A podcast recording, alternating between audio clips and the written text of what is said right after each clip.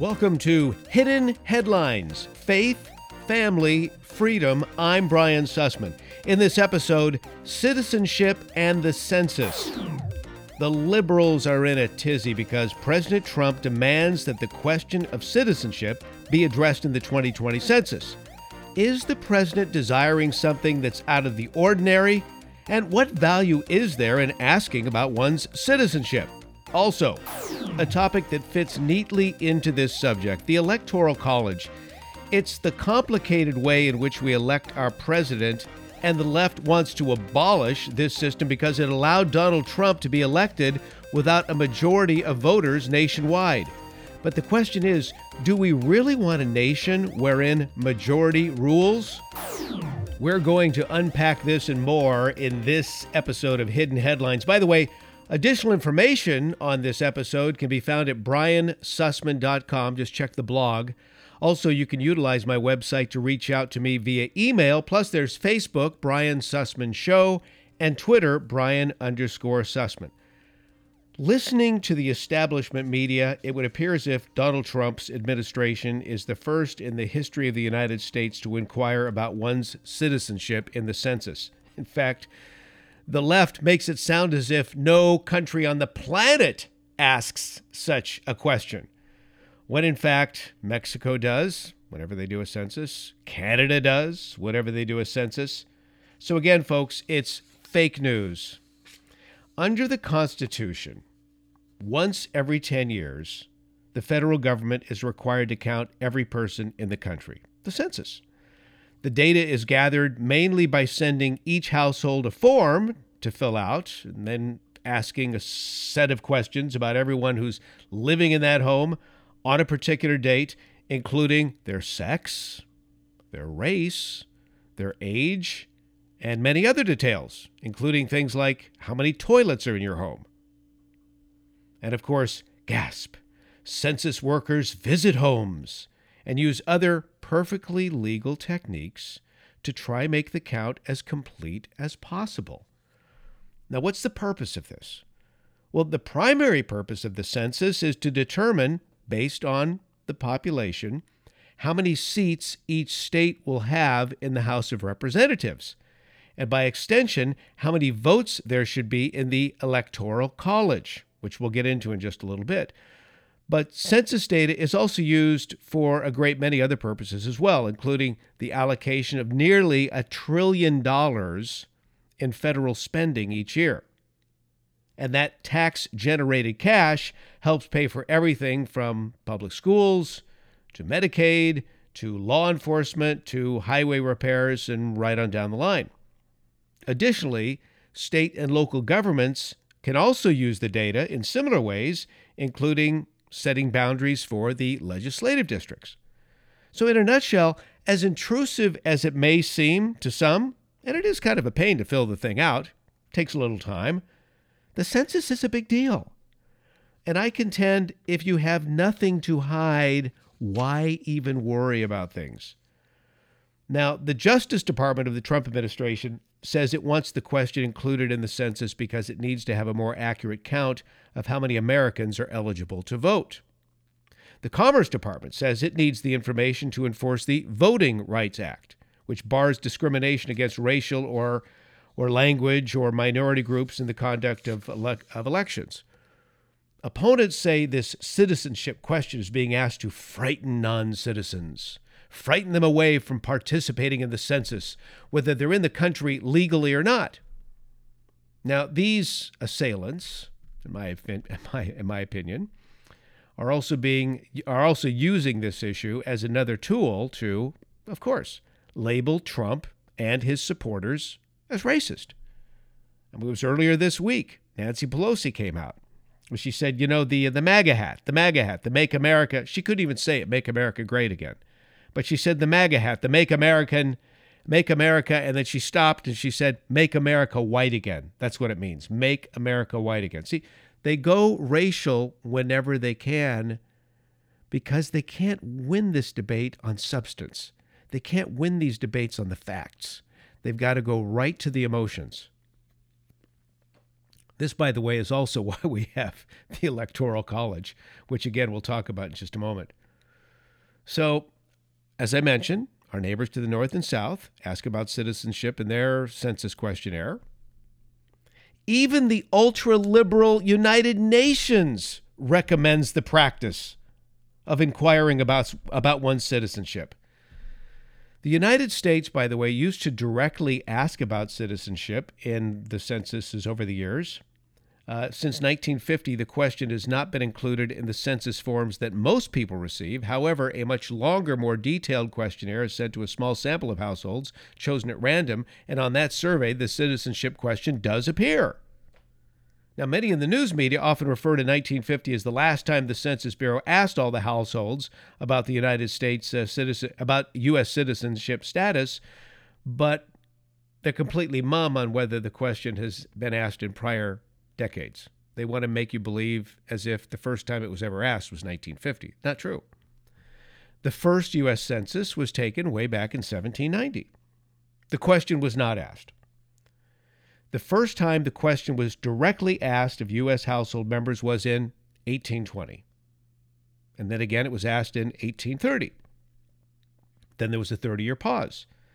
Then the query reappeared in 1870 and the question was asked again from 1890 to 1940. And then in 1950, census workers asked about the birthplace of every member in each household. And the question on the census worksheet was what state or foreign country was each, each person born in? If the answer revealed someone had been born outside the United States, then a census worker was sent to the home to immediately ask whether the person was naturalized, which would mean that the person had become a U.S. citizen. So they followed up with a person knocking on your door and coming to your house. Question was dropped in 1960, reappeared in 1970 for a randomly chosen 5% of the population. And then from 1980 to 2000, it was also asked to one sixth of the population. But by and large, in over half the census that we've had here in the United States of America, the question has been asked. So, unlike how the census was conducted in 1950, the citizenship question that the Trump administration wants to ask next year is old school and very direct. Is this person a citizen of the United States?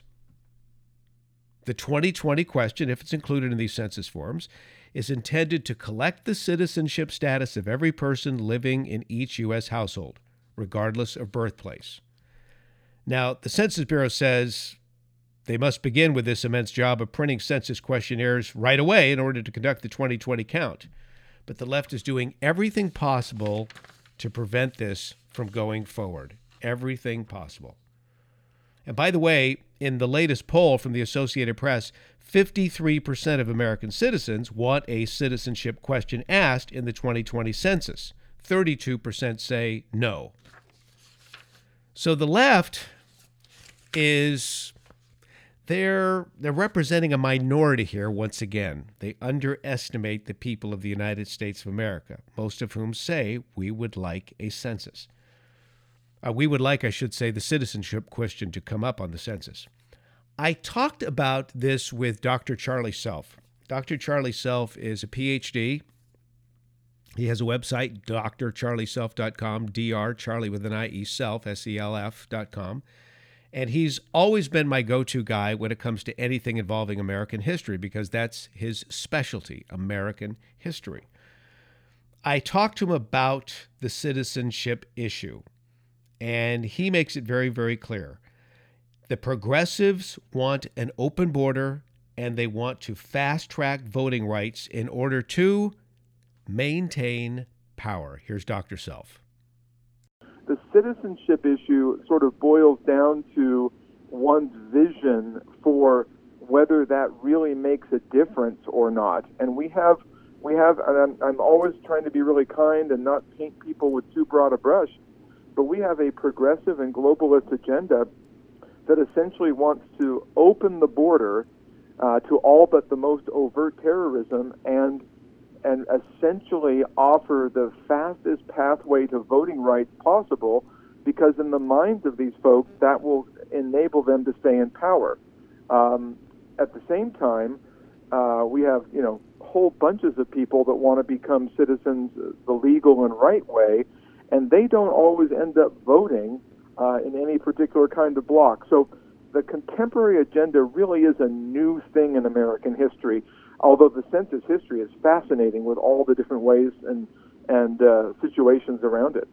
So, um, in the end, it's to make sure that all the states are properly represented. And the brilliance of the, of the bicameral legislature, the brilliance of the Electoral College, all enabled local and state government to have a far greater say than the federal government in people's everyday life. So you just heard Dr. Self talk about the bicameral legislature, that would be the House of Representatives and the Senate, and then he talked about the Electoral College. The Electoral College is rather complex, but it's brilliant. You know, when when the founders of the United States of America came together, these were very learned men who had studied the history of the world and they wanted to put together something that might provide people with a governmental system that would be less likely to become tyrannized.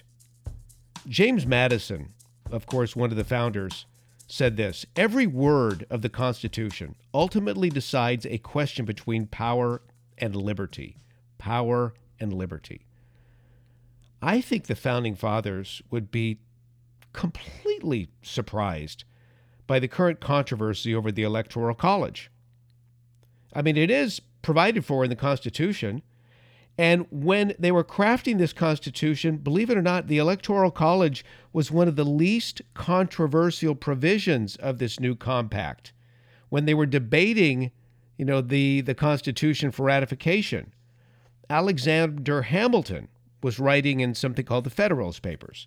He said, quote, the mode of appointment of the Chief Magistrate of the United States, the President, is almost the only part of the system of any consequence which has escaped without severe censure or which has received the slightest mark of approbation from its opponents. In other words, of all the things they discussed, that was the one thing that everybody on both sides understood. Okay, yeah, electoral college, brilliant. We need this. Absolutely. Absolutely. And it was completely accepted by everyone once they understood what it was all about until there was this explosive growth of urban America. When you had the explosive growth of urban America, the cities, and the decline of rural populations, and the shifting influence brought on by the opening of the West and even the restoration of the South for that matter, the question was seriously all of a sudden raised. Well, what about this? You mean a president can be elected not by the majority, but by these electoral college voters? And then, of course, it really came to a head in 2000. There were rumblings, there were rumblings, there were rumblings, but then in 2000 it hit the fan. The issue was thrust before the American people like never before because Vice President Al Gore, the Democrat candidate, actually won a slim majority of the popular vote. Nonetheless, Governor George Bush, the Republican candidate, secured a slight advantage in the Electoral College system, thus winning the presidency. As a result, suddenly there were calls for the abolition of this constitutional system of election. We can't have the Electoral College. The will of the people has been ignored by an archaic system, some said, that fails to weigh every vote fairly and equally. And of course, these critics are out there to this very day demanding that the Electoral College be scrapped for a more direct election process. But, but let's talk further about this because this is the system we have, and I believe it's a brilliant system. And you'll hear more from Dr. History in just a moment. Rather than voting in a direct popular election, U.S. citizens in each state technically choose between slates of electors that represent each party. Taken together, the winning electors form the Electoral College. There are 538 of these electors, with each state getting one elector for each representative and senator it has. The electors meet after the November popular election to cast their votes and officially elect the president. Now, you don't even know who these people are, which is even better because it's not like they're out there on MSNBC trying to get airtime or Fox News trying to get airtime or whatever. Uh, this is this is a very silent body who are very well read on the issues and they pay attention to the details of each candidate and their positions, etc. Now, the framers of the Constitution preferred this electoral system to a direct popular election for several reasons. Alexander Hamilton said this A small number of persons selected by their fellow citizens from the general mass will be most likely to possess the information and discernment requisite to such complicated investigations. In other words, when you look at what the person stands for, the candidate stands for, where they are on the various issues, uh, and and the like, it would be these electors who will be able to make the decision on behalf of the people who have voted them into a position of authority, whereby they can be a part of this college. And and I should also mention that he said this the Electoral College would promise an effectual security measure against mischief. Against mischief. I mean, when you think about it, how many people come to the polls and they don't even know what the heck they're voting for? An uninformed, uninformed electorate. Now, critics of the Electoral College say its chief fault is that a president can be elected without winning a majority of the popular vote. In fact, a president with a minority of the popular vote has won the Electoral College vote 16 times in U.S. history. 16 times, that included Donald Trump in 2016. Perhaps more ominously, critics also argue that because the Constitution allows electors to use their discretion, there is a possibility of a faithless elector not casting his vote for the people's choice, but for his own. And of course, something like this could happen because we, as human beings, are not perfect. But nonetheless, we have been given a wonderful system of checks and balances.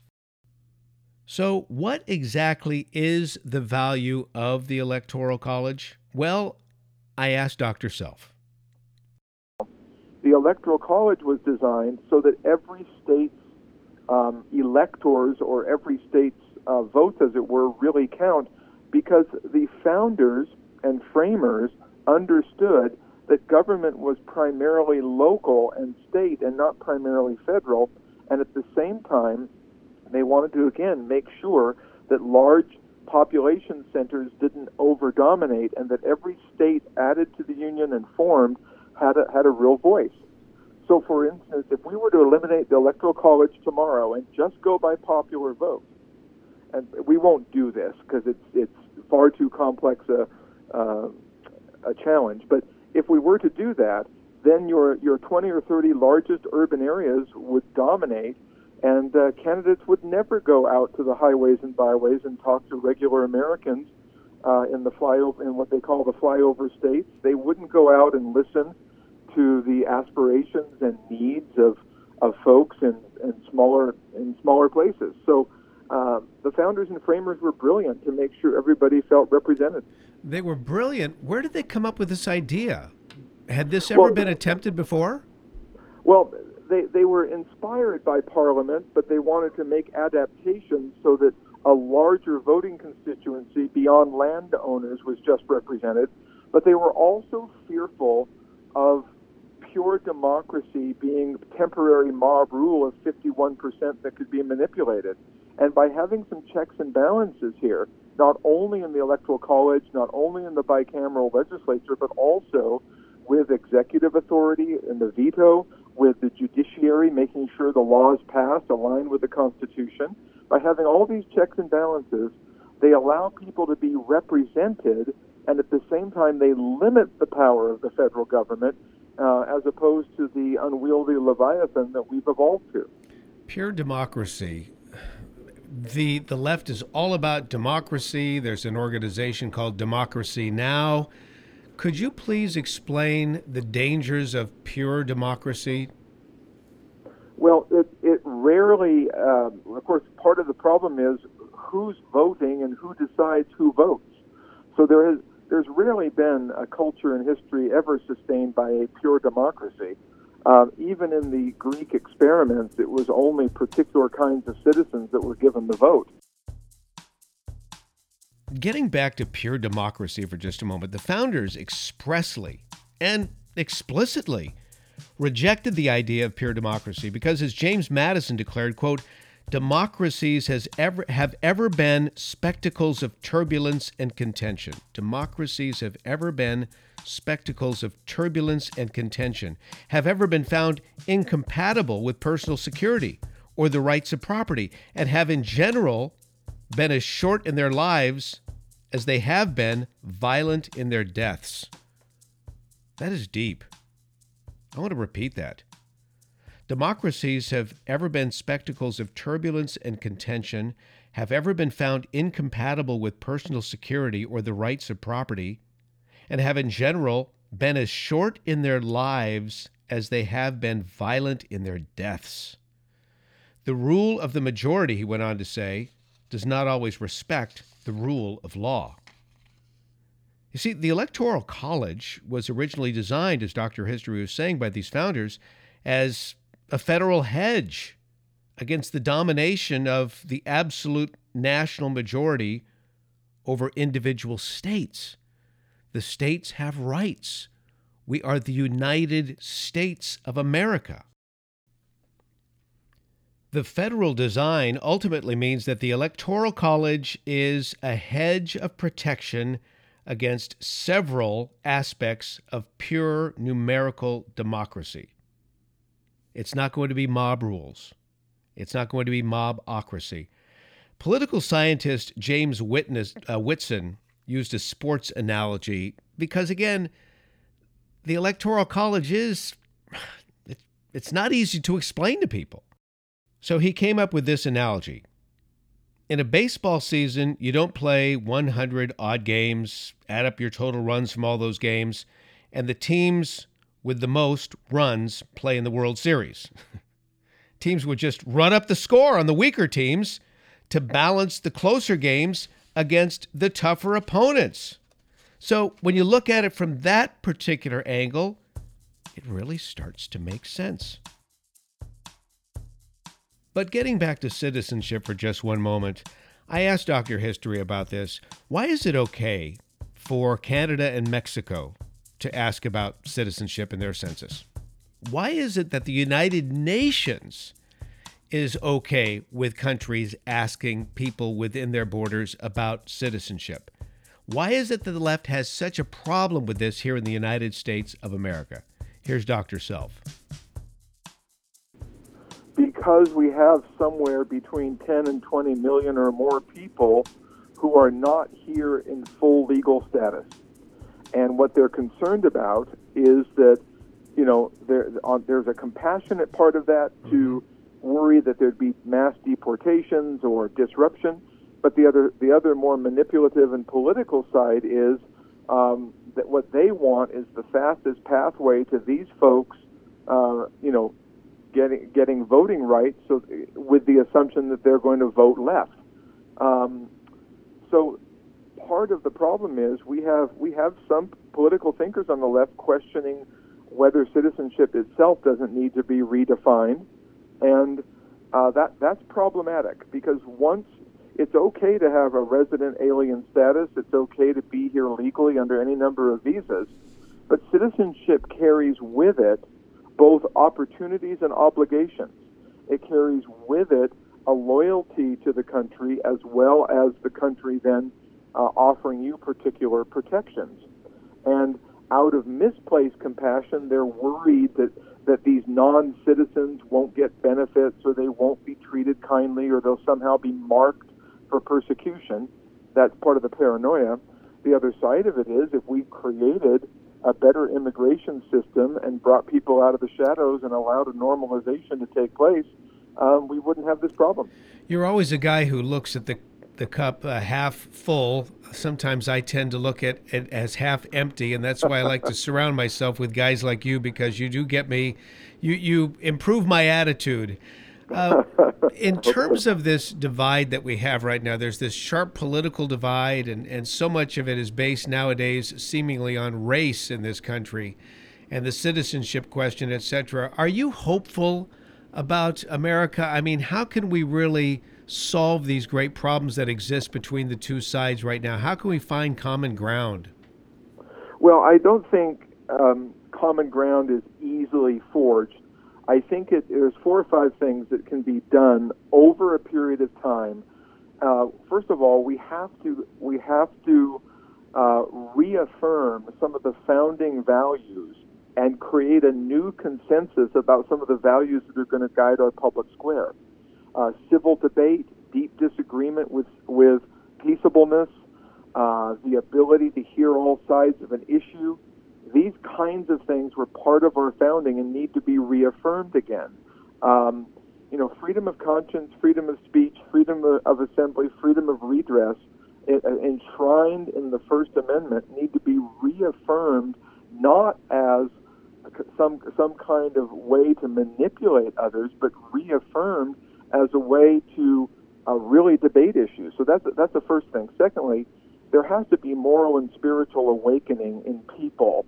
Uh, there have to be transcendent values that are more than just current legislation, more than just current um, political opinion, that, that allow a, a certain kind of consensus and a certain kind of principled living.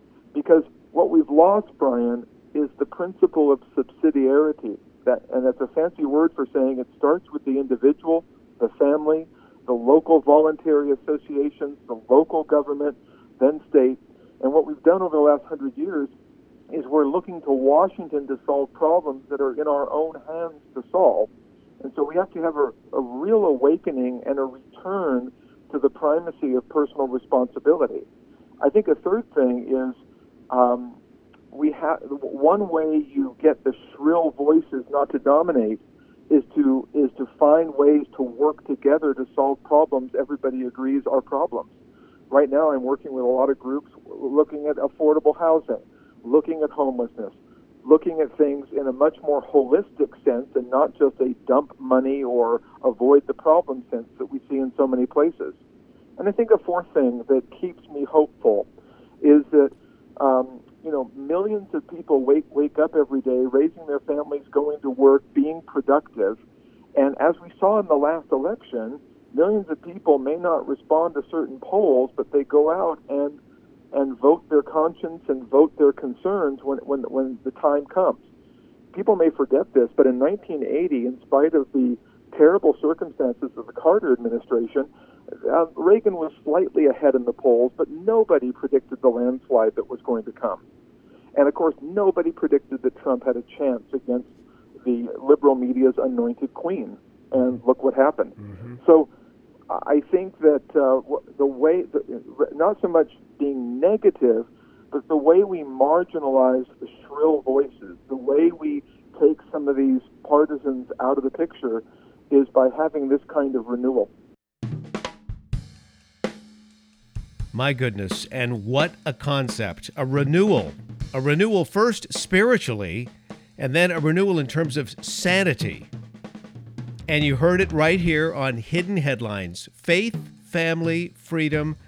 I'm Brian Sussman. Again, more about me and this particular podcast at briansussman.com. Also, follow me on Facebook, Brian Sussman Show, Twitter, Brian underscore Sussman. Thanks for listening. God bless you. And until next time, this is me signing off.